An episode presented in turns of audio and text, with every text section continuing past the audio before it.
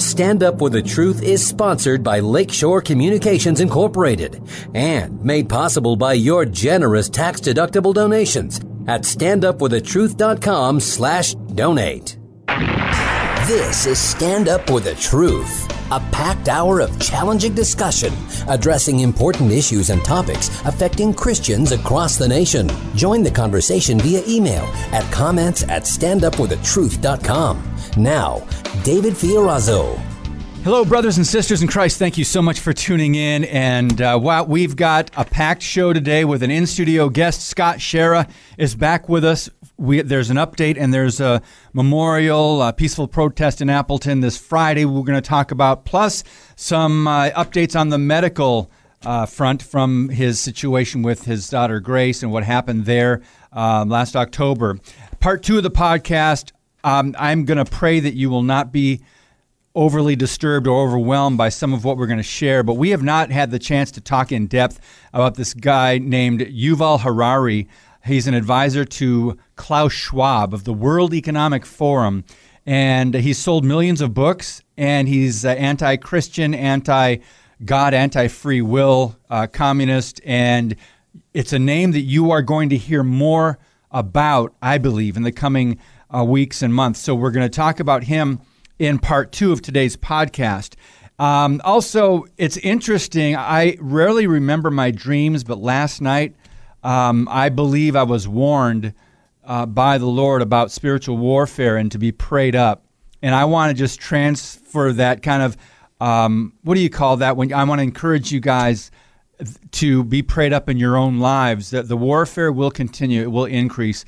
So I want to start off by reading Ephesians 6 which says, Finally, be strong in the Lord and in the strength of his might. Put on the full armor of God so that you will be able to stand firm against the schemes of the devil. For our struggle is not against flesh and blood, but against the rulers, against the powers, against the world forces of this darkness, against the spiritual forces of wickedness in the heavenly places. Therefore, take up the full armor of God so that you will be able to resist, resist in the evil day and having done everything to stand firm. Stand firm, therefore, having belted your waist with truth, having put on the breastplate of righteousness, and having strapped your feet to your feet the preparation of the gospel of peace. In addition to all this, take the shield of faith with which you will be able to extinguish all the flaming arrows of the evil one, and take the helmet of salvation, the sword of the Spirit, which is the word of God. Father, give us your perspective today. Touch our hearts right now and prepare them. And for those listening, please strengthen their faith, encourage their hearts. May they surrender their cares and burdens and anxieties to you. I do that right now, Lord. I cast my cares. Thank you for being the unshakable God.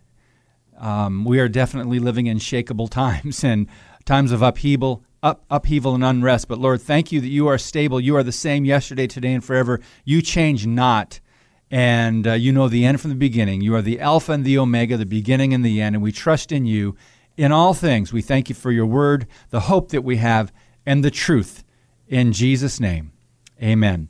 Uh, one more thing uh, election tomorrow, at least in our neck of the woods here in Wisconsin. I don't know if your state has elections, but we've got a listing. It's extensive. I cannot go through all these names on the air because it would take too long. But I've got listings of Christian or conservative candidates in Wisconsin uh, from city councils to uh, school boards to uh, county positions Winnebago, Brown County, Outagamie, uh, Manitowoc, Green Bay, De Pere, Appleton. So if you need names of people, that you're not familiar with, if you're going to vote tomorrow, and I encourage you, we've got to get back the local uh, emphasis, friends. We've got to get back to the local influence. And uh, you know we got we've got to do our job as salt and light as believers in Christ. So, all right, thanks for that. Again, election tomorrow. Email us if you need a list. Comments at standupforthetruth.com. So, in part one today, Scott Schara is back with us. He's got a fan base now in our Stand Up for the Truth audience. Um, but sadly, you know, he came on the podcast first because his daughter died. And he went through a heart wrenching situation with the hospital. It was excruciating. And um, he's done a lot of research and tons of radio and television interviews since then. And um, he's got a website now that we want to remind you of, Our ouramazinggrace.net. Ouramazinggrace.net. So Scott's back with an update on his case with uh, him and Cindy, his and their daughter Grace, who had Down syndrome and passed away last October. Scott, Schara, welcome back, brother. Well, thanks for having me. All right. Well, busy, busy. Uh, you've been doing so much research and a lot of footwork, and it just doesn't stop. And first of all, how are you doing uh, mentally, emotionally, physically, brother? Oh boy, that's a great question. It, it depends on the day. Hmm. Uh, it seems um, that God is using this opportunity to help me heal, but you know, it's uh, time is going to tell. It's mm. uh, it's uh, certainly an awful lot going on, and we're focused mainly on getting the message out, which. Yeah. You know that's that seems healing to me, but it's mm. there's still a lot going on. Well, brother, know for a fact that you are helping a lot of families, even those who have lost loved ones during COVID uh, because of some protocols, or they couldn't see their loved ones maybe in, in a nursing home before they died, and, they, and for so many different reasons, you are helping, and you are informing a lot of people as to the unfortunate corruption that we have heard of and we didn't want to believe was in government and was in the hospital administrations and things like that. So let's talk about uh, first of all the uh, the memorial service protest. What are you calling it this Friday? We're calling it Grace Emily's Memorial Rally. Memorial Rally, I like that. So Memorial Rally in Appleton, 9 a.m. At now it is a, in a parking lot across the street from St. Elizabeth's Hospital. No, it's actually the the city of Appleton has been very gracious to us. So we applied, and you know, to our shock, I just thought it would be tough to work with the city, but they uh, they extended a lot of grace to us, and they're mm. shutting down Monroe Street for us. Wow, uh, which is right off of Fremont Street. The, okay, the leg of the hospital that Grace died in is on Fremont Street. So the protest will literally be looking at that wing of the hospital where Grace died. Wow. So again, Appleton, Northeast Wisconsin, friends, it is this Friday, 9 a.m. until noon. It's right near, uh, th- the address is 1506 South Oneida Street, Appleton. 1506 South Oneida Street, Appleton. Can you just, I have them on your website here, but can you explain some of the people that are going to be there and or speaking? Sure. So one of the one of our favorite guests is here in the studio with us, Crash. so Crash is going to be there. We're looking forward to that. Um, we had a cancellation yesterday, which bears mentioning. Dr. Ardis's wife emailed yesterday, and yeah, they said they had a personal thing, and my daughter Jessica had drilled it down a little bit. There's some attacking going on from big pharma because they're not happy with men like him. Oh boy! And so now, who is Dr. Bryan Ardis? He is a a um, retired chiropractor who has spoken out. He, his father-in-law died in a similar situation to Grace, and mm. he has gone out and spoke nationally, and uh, he's got quite a quite a following.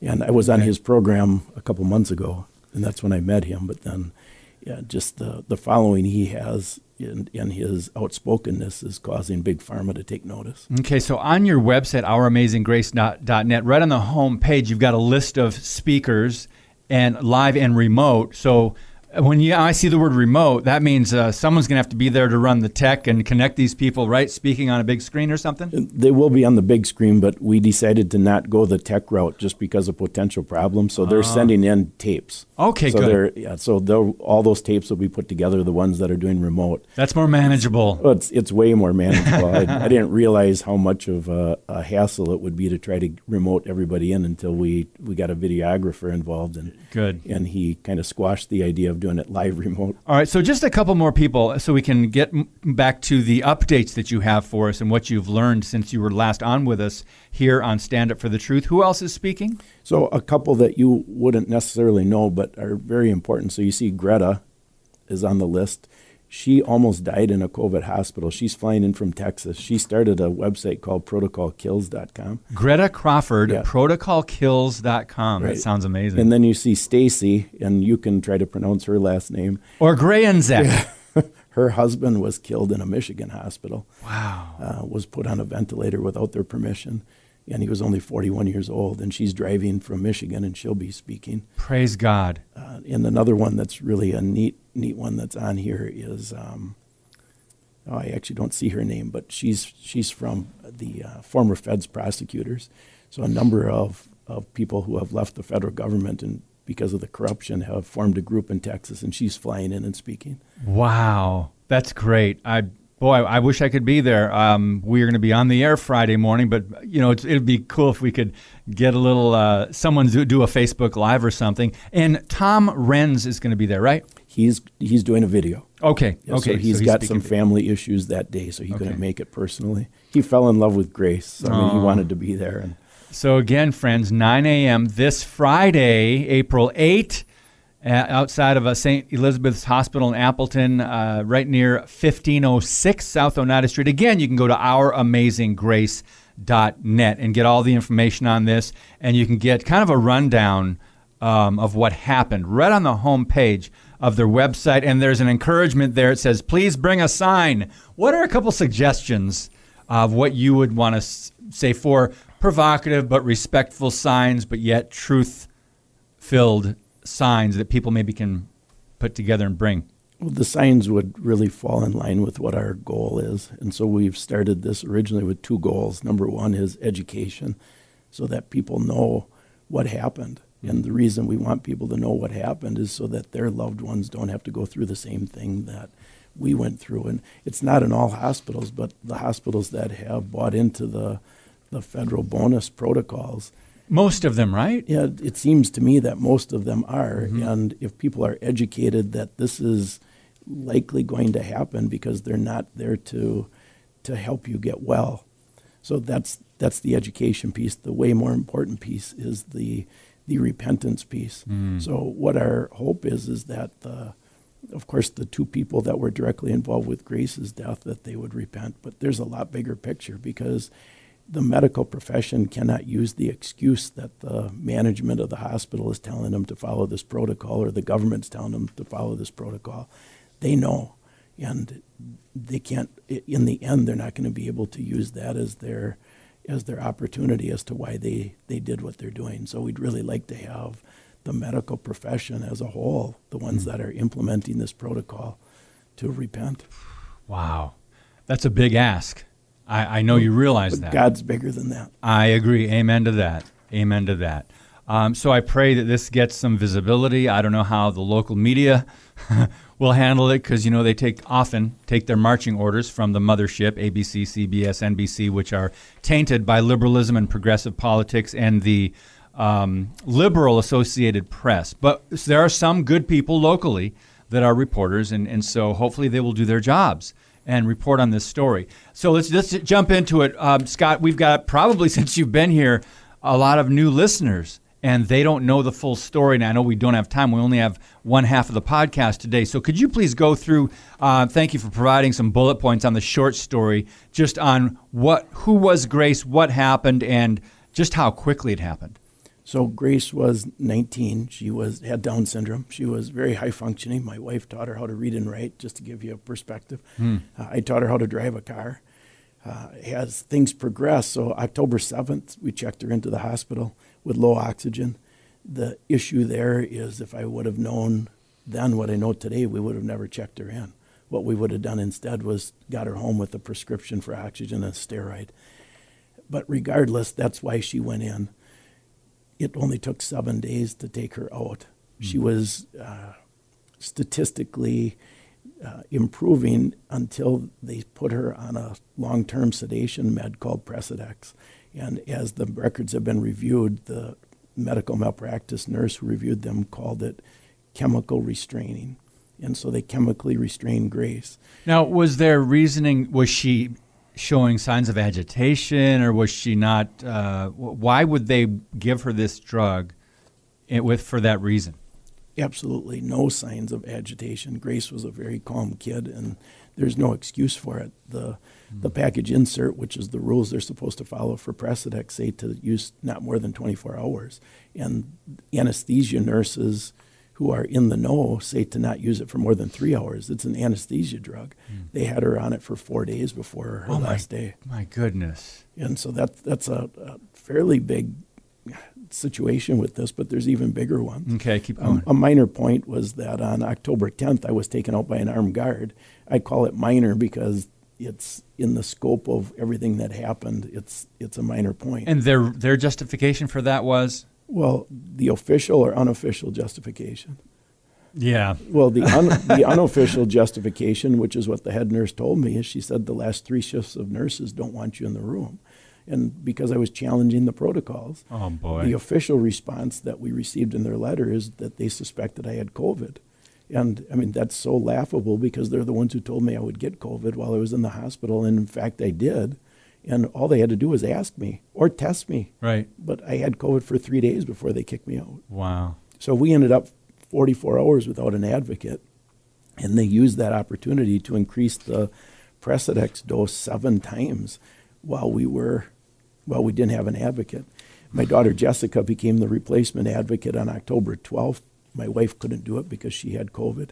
And then she stayed that entire day through the night on October 12th. And, and Grace had a great day in spite of being uh, sedated. And the evening before Grace died, she sat up in bed. Jessica called her two boys on FaceTime and waved to them and hollered through the BiPAP mask, Hi, boys. Wow. It was just our typical Grace. The doctor called us the next morning on the 13th saying how great of a day Grace had the day before. Jessica reported her oxygen at 98, 99% all night.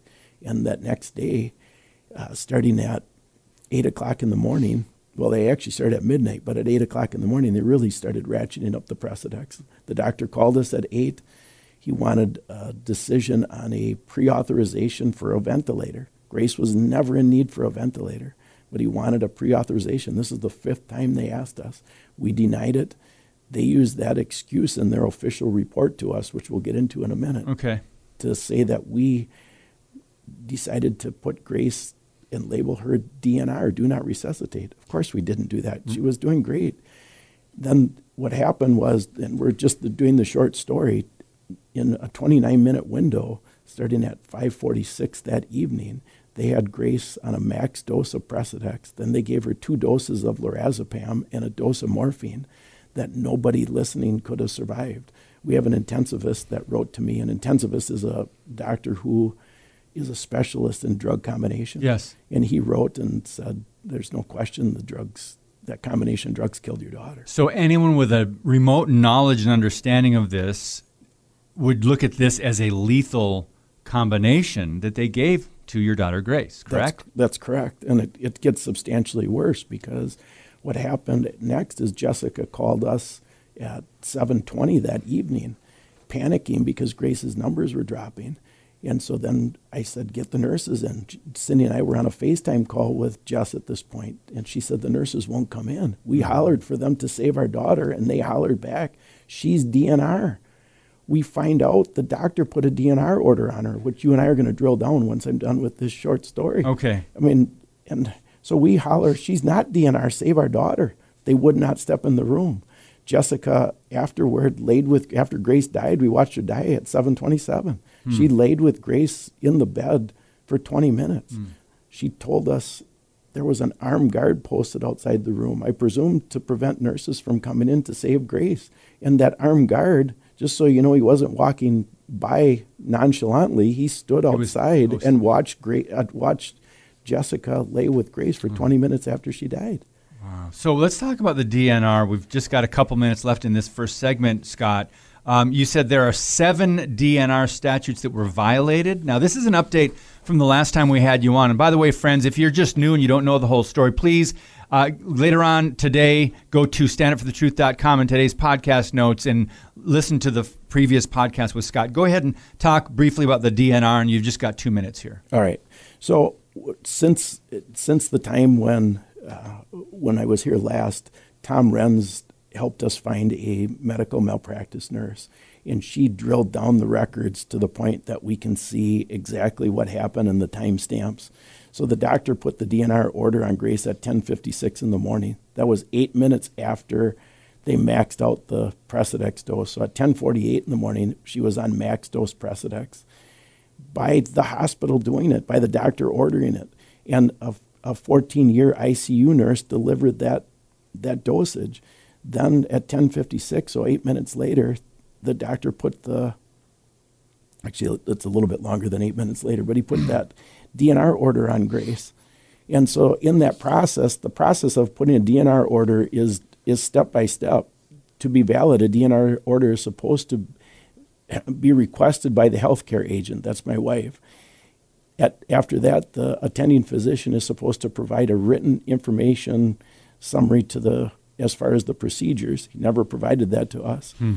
Uh, next, that he's the power of attorney for healthcare, which is my wife, is supposed to consent to the order. Then the final preemptive piece of the statute says that the healthcare agent is supposed to sign the order. None of that happened. Then, after the order is signed, the attending physician is supposed to put it into the computer. So that he did put the order in the computer, but he's the one who came up with the order, not us. Wow. Then he's supposed to put a bracelet on Grace.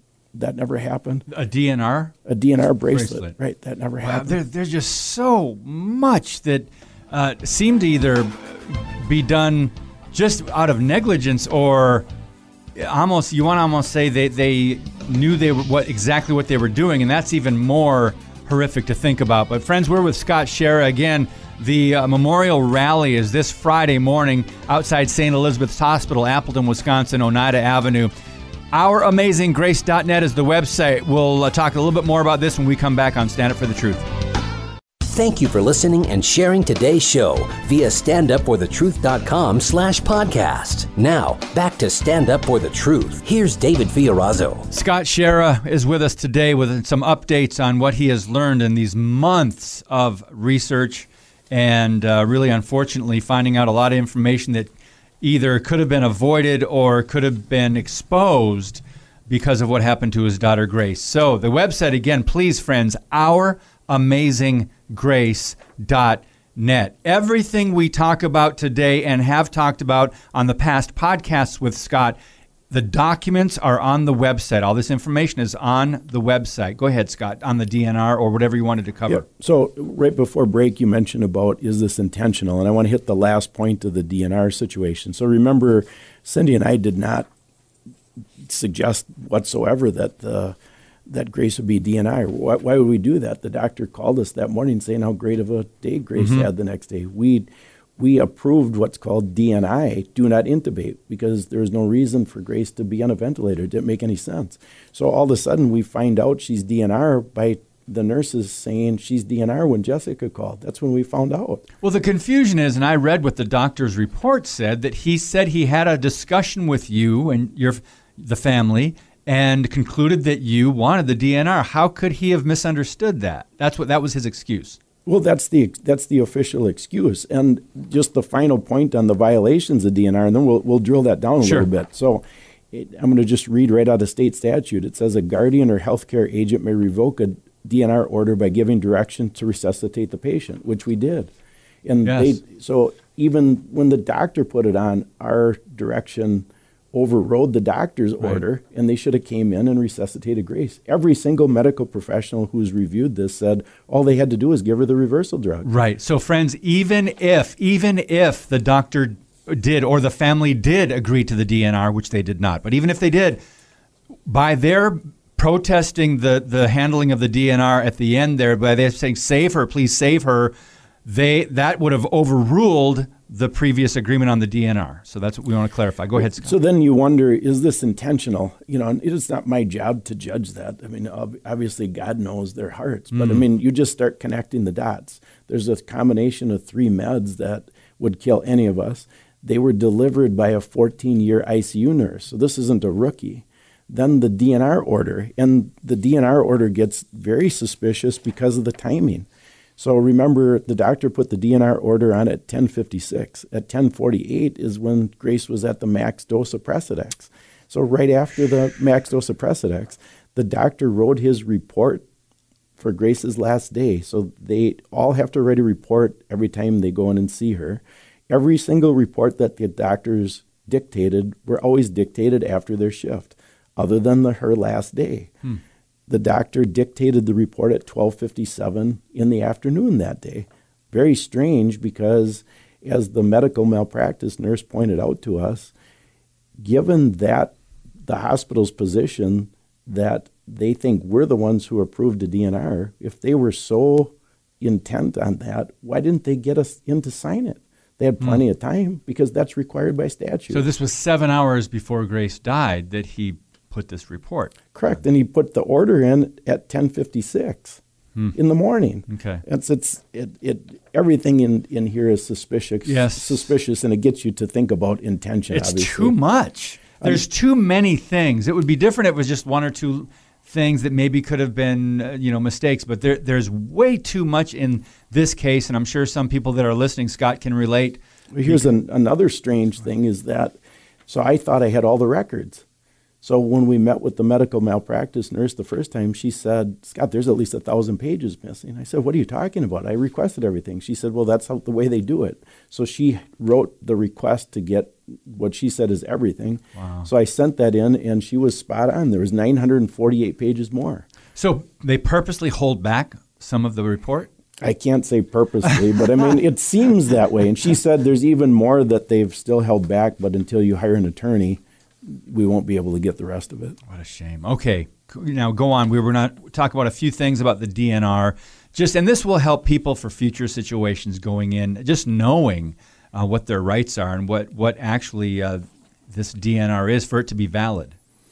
Yeah, so it the the DNR to be valid, the key thing is just your intuition would say it needs to be in writing and signed by the patient or patient power of attorney, and that is in fact the case. So there's no signed DNR any anywhere, and I mean that's the first violation. But you know, trying to get them to acknowledge that is a whole nother another animal. As we have found out now, new information is that this is not uncommon. So when this first happened, I thought, wow, this is an anomaly. And as I've learned more and been introduced to more people, I've asked about this. Have you seen this? And it's it's more common than what you think. So this is going on. We don't know. In the UK, the government is dictating that the medical profession can put DNR orders on unilaterally. We don't think it's happening here in the U.S. at this point. But people be cautious. You know, read what you're signing before you go in. Yes. Uh, one of the men from church told me that when he checked into the hospital, they told him by signing the admission papers, we're going to be labeling you DNR.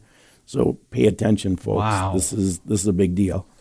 So you know, why is this all happening? So I mean, this is where the research has transitioned to. You know, so when we talked last, I had documented the money trail. Mm-hmm. You know, there's substantial money flowing to hospitals on average hundred thousand dollars per COVID patient in bonus money. But there's another level of money going on, and and I've labeled this. All these slides, as David has pointed out, are on Grace's website, all under the tragedy tab the the the issue is you start speculating about what's really going on, hmm. and there's a genocide factor potential with this situation, and and why would that, why would I steer it that way? Well, because if you start doing the money math, 39% of our federal annual budget goes to Medicare, Medicaid, and Social Security. Wow. And remember the $100,000 average COVID bonus. The hospitals know who's on Medicare and Medicaid instantly. Yep. The people who are on Medicare and Medicaid are also on Social Security. That costs the taxpayer $32,000 a year per person on those benefits. Wow. So it has a three year payback to the government to pay a bonus.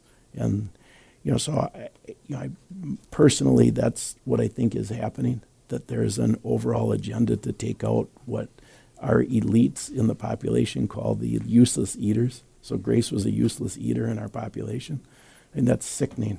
Yes. Uh, but that's that's what I've uncovered with with this research. And this go I mean biblically the heart of man is evil, it's wicked, beyond cure, and God knows our hearts. And if you were evil, friends, if you didn't believe in God, if you just wanted uh, you know, the survival of the fittest, do you believe in these kinds of things? Of course, you're going to want to limit the population, and that's what these global elites want to do. We're going to talk about this guy, uh, Yuval Noah Harari, in, in a little bit here in the next uh, segment, and you're going to be surprised by some of the things he says. But these are what these guys that the World Economic Forum and the globalists are pushing, and of course, Bill Gates.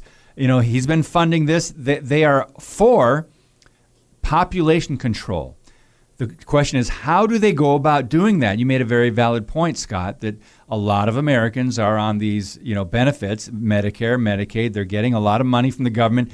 If more of them were to die, it would save a lot of people I mean, it would save them money. They could do, use the money for other things. I mean, there's just a whole corrupt agenda behind it if you start thinking that way, and that's the way you have to think to understand the, the logical pro- progression of their worldview. So, Scott, go ahead and keep sharing about the DNR, what people can learn from that. Well, the the main thing to learn from the DNR is, in fact, it's happening. So don't don't assume that the hospital has your best interest in mind.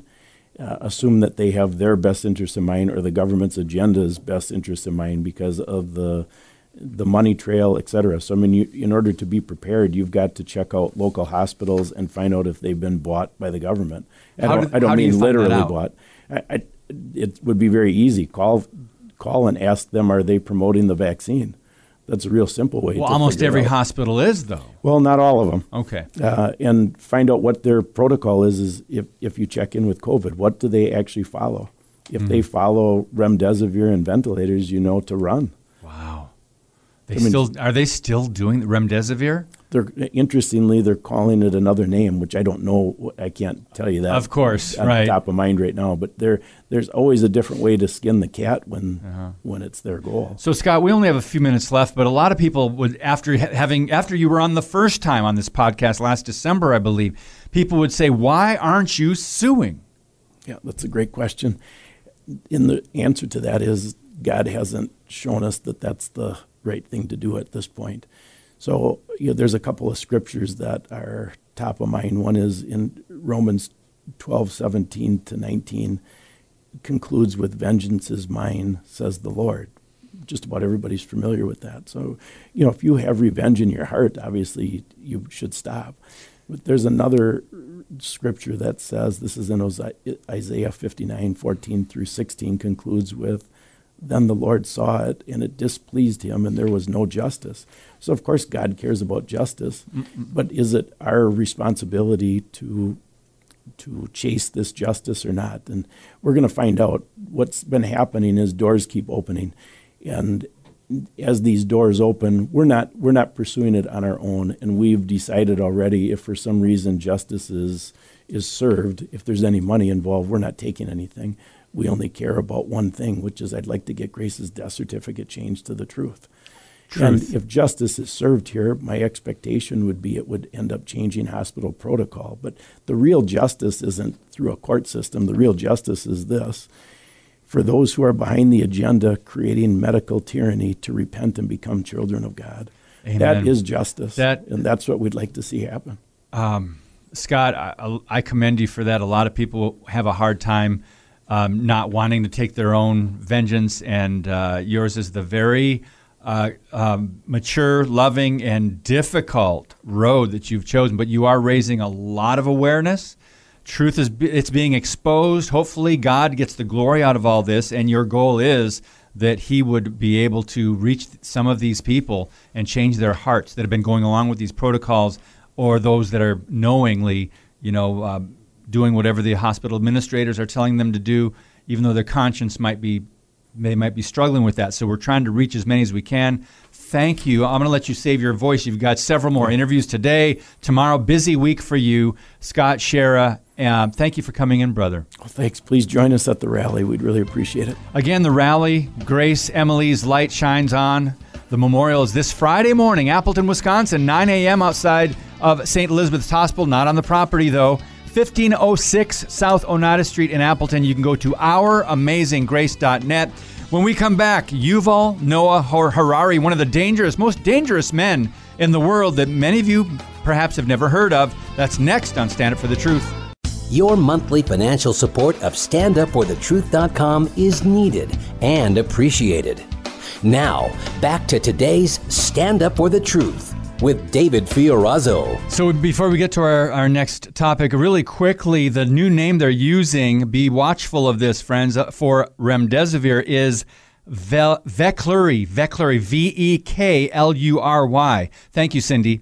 V E K L U R Y. Look for that. Apparently, it's the same thing. Um, so be cautious, friends. Just be in the know. Make sure you know your rights. You can have an advocate, um, and we've we've got to look out for our loved ones. Okay, so let's talk about this here. Um, Yuval Noah Harari. I've got the cover of his book called Homo Deus, D E U S, A Brief History of Tomorrow. Now, he's the best selling author of a book called Sapiens. Why is this important? Well, it's, it's an international bestseller. Essential reading for those who think about the future. That's what the New York Times said. And they've got a, an image of a thumbprint, a fingerprint with a chip in the thumbprint, a little a microchip in the fingerprint. This is what he's pushing.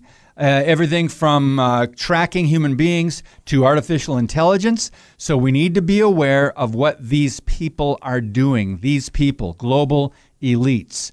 Um, so, who is this guy? He's a professor, Department of History at the Hebrew University of Journalism. I'm sorry, of Jerusalem, Jerusalem, not journalism.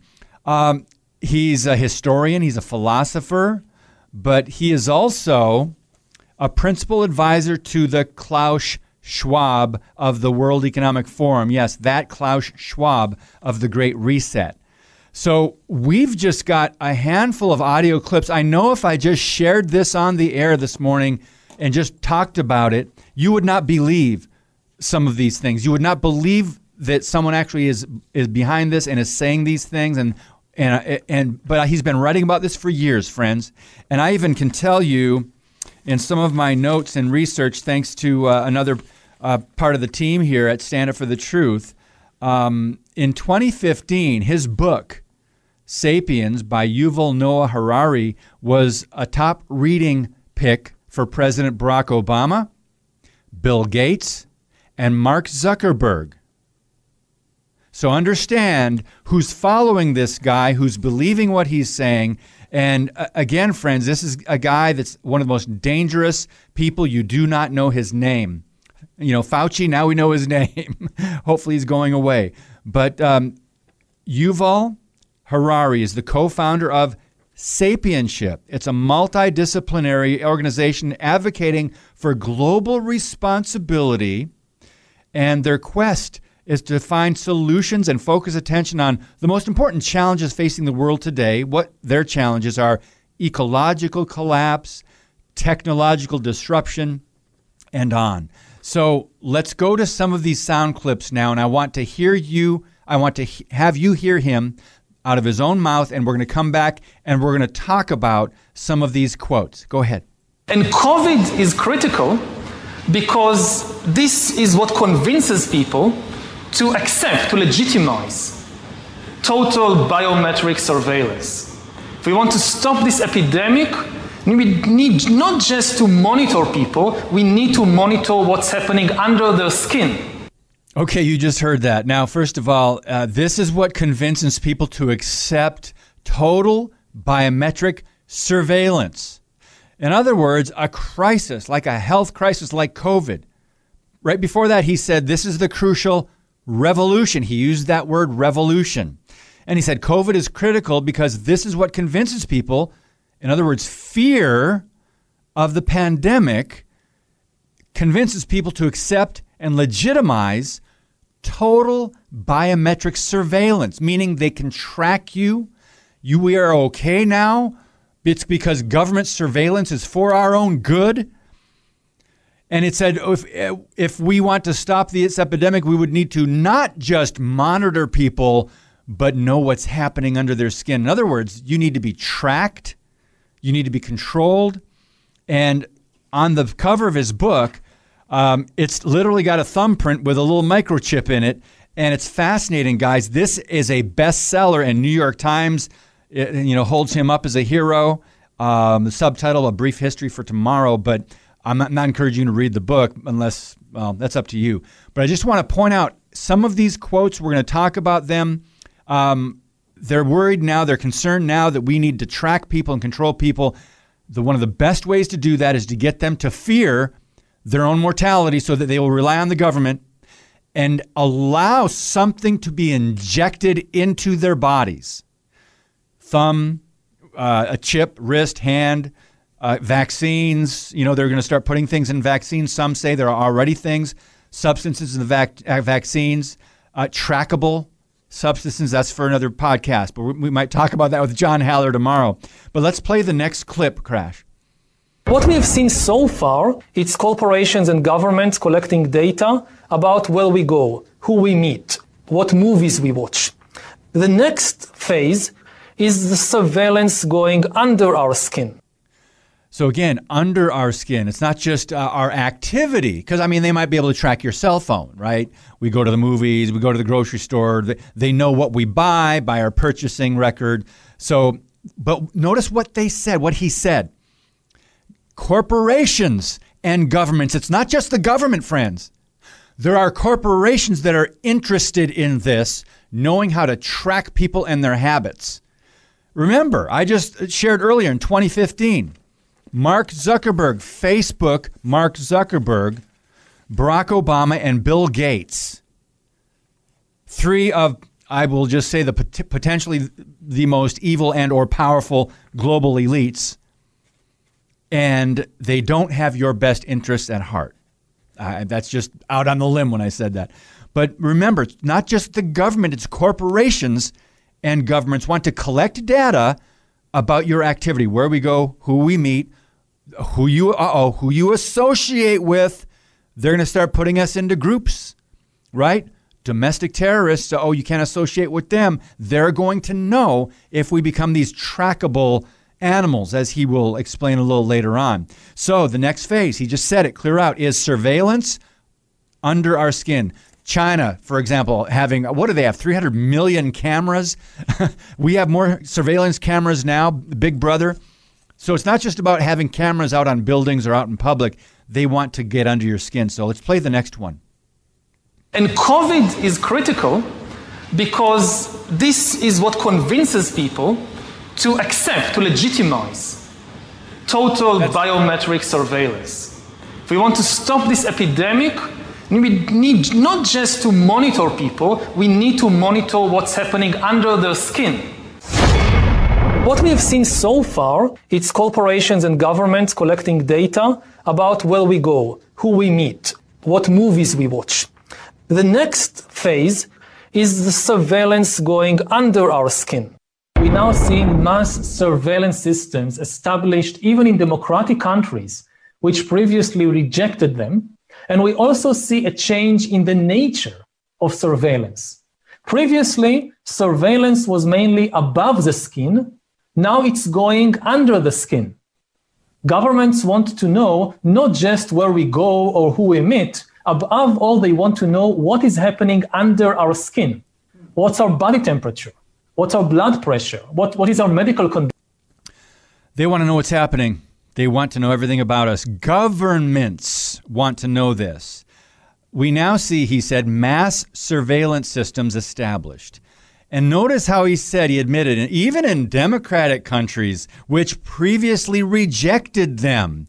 So they used the crisis of COVID. Why? Because they never allow a serious crisis to go to waste. They used the crisis of COVID to push some of this agenda and have people be in a place where we would accept it, legitimize it, is what they said. So, what's our body temperature? What's our blood pressure? Why do they want to know our medical conditions? Friends, I believe, and you can draw your own conclusions, it's his own words. They want to know our vulnerabilities. They want to know our weaknesses, our vulnerabilities, and we're going to get to one in just a little bit. And that is um, an astounding take on free will, but they want to know our vulnerabilities. So, medical conditions. We just talked with Scott Schara about some of this and why they want to know our medical conditions and so they can they can treat us quicker if they want to eliminate some human beings from the population they know what to give them quicker before you even get to the hospital because you'll have that tracking device under your skin and again it's just a little teeny chip in your thumb or in your finger it's not just a, this, this big thing so let's continue to play a couple more of these quotes and we'll comment in a minute humans are now hackable animals. You know, the, the whole idea that humans have, you know, this, they, they have this soul or spirit and they have free will and nobody knows what's happening inside me. So whatever I choose, whether in the election or whether in the supermarket, this is my free will, that's over. Free will is over, friends. Did you hear that? Free will is over. Again, we're listening to quotes from one of the most dangerous men you may not know anything about, Yuval Harari, an advisor to the Great Reset's Klaus Schwab. Um, humans are developing even bigger powers than before. Humans are now hackable animals. This is what some of the global elites who do not believe in God, do not believe in creation, do not believe we have a soul or a spirit. Did you hear that? The whole idea that humans have this soul or spirit, that they have free will, they're, they're mocking God. You know what the Bible says about that? about those who mock God. God shall not be mocked. A man will reap what he sows. But here's this man, who's a very influential man who sold millions of books, friends. Again, he said humans are hackable animals. So now we can be treated as. We can be experimented upon if we're just hackable animals. No soul, no spirit, which is a lie from the pit of hell. And we don't have free will. He said that's over, the belief in that. That's over, he said. That was the last thing he said in that clip. Now, another clip we skipped over, I want to go back to something. He said, um, We are really acquiring divine powers of creation and destruction. We, human beings, now are gods. He said, We are really acquiring divine powers. Then he said, We are really upgrading humans into gods. We are acquiring, for instance, the power to re engineer life. These men and some women want to be God. Some of them think they already are. Let's play the next one. All this story about Jesus rising from the dead and being the Son of God, this is fake news. So if if this we don't have a soul or we don't have a spirit and we don't have free will, we are hackable animals. Of course, the story about Jesus, the Son of God, and him rising from the dead, to their conclusion, of course, that's fake news. But this is a lie, friends. In other words, it's saying, the, the, the, go back to Genesis and the devil, you know, the serpent at the Garden of Eden. Is that really true in the Garden of Eden? So it's all fake news, right? God did not create the heavens and the earth. He did not create mankind, and he is not the God and the reigning Lord over the universe and the returning King Jesus because he raised he was raised from the dead. He just said it's fake news. Again, who is he influencing? I, well, I can just name three of them from this article in 2015 that says a top reading pick for the summer uh, for Barack Obama, Bill Gates, and Mark Zuckerberg. That was February 10, 2015. So let's go on to the next clip.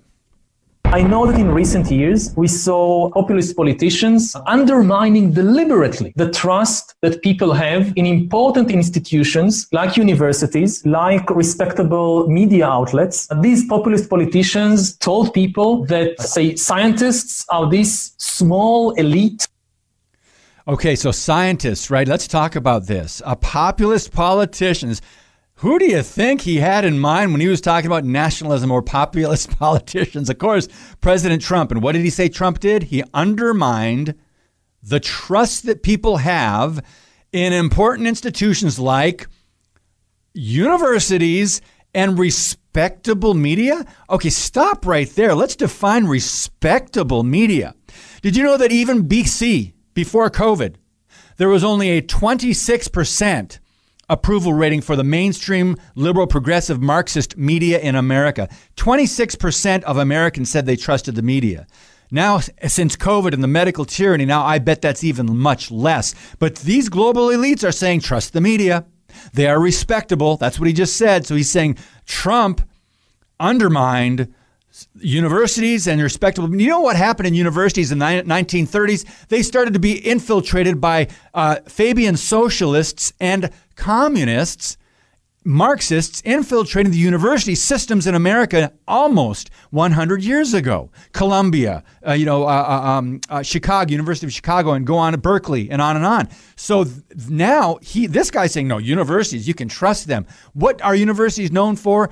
Turning Christian kids away from their parents within six, uh, within a semester or the first year in college. Now, of course, you know that's it's even sooner. So remember what he said about scientists. You should respect scientists. Why is that? He says um, the populist idea is that scientists are a small elite. Well, you and I would agree with that. Scientists are not the majority. And remember what we always say on this podcast science doesn't speak, scientists do. So they are scientists. They are a small elite. Now, a quote that we didn't get to because we've just got like three minutes left. He said, Climate change is just a hoax. This is what Trump is saying. This is what these people are saying. We shouldn't believe them, he said. Conspiracy theories, they're calling it. When we say climate change is a hoax or environmentalism, whatever else, global warming, it's not real. And then he says vac- vaccinations are bad for you. Look what else this guy said. In the same sentence, he said, and the fact that the earth is actually flat. So, in other words, if you don't believe the propaganda about climate, change and that vaccinations have killed people and are dangerous for some and are bad for a lot of people, not everybody, but a lot of people, you are a conspiracy. You're a flat earther. Also, he said, especially in emergency, and this is key, people can change their views very fast. They can change their views very fast. What does that mean? In a crisis, when they're listening to the fear mongering media, panic porn, uh, people will change their views quickly. Why? It's survival of the fittest. Every man for himself. We've got to survive. I don't. They fear death, what does the Bible say? We, all their lives, they were in fear of death. We do not fear death because we have not been given a spirit of fear. In Christ, we've been given a spirit of power, love, and a sound mind. So you can see how this is all driving against the uh, biblical worldview. He also said in the crisis, for example, listen to this, guys. Who do people trust? They trust scientists above everything else. They trust the scientists. Yeah, we trusted Fauci, didn't we? We trusted the, the global socialists. But interesting that he said they closed down churches all around the world. And we're telling people, the churches themselves, he said, we're telling people, don't come to church. He said even the Pope was doing his ceremonies on Zoom. So remember what we talked about. This actually a chapter in one of my books, um, Canceling Christianity. Did the church pass the COVID test? Remember the government and the power elites and the globalists and the World Economic Forum? They called the church non essential. The Church of Jesus Christ in the world and in the United States, non-essential, didn't matter. But they keep over the open the hardware stores, grocery stores, gas stations, abor- abortion centers, and businesses. Keep them open and the bars, right? But churches, you got to close down. You're non-essential. But the point he's making is this: many religious leaders listened to the global power elites and the so called scientists, and they obeyed them. Why? Because the scientists recommended this or that masks and, and, and distancing and, and the shots and, and to stay home and avoid people. Fear, fear, fear. And the point he said, without even realizing he's saying it in, in our understanding, is he, even the religious leaders have trust in the scientists. Is that true, friends? Do we trust scientists? Do we trust man or God? And he said, People are, these people, the religious people, are easiest to manipulate.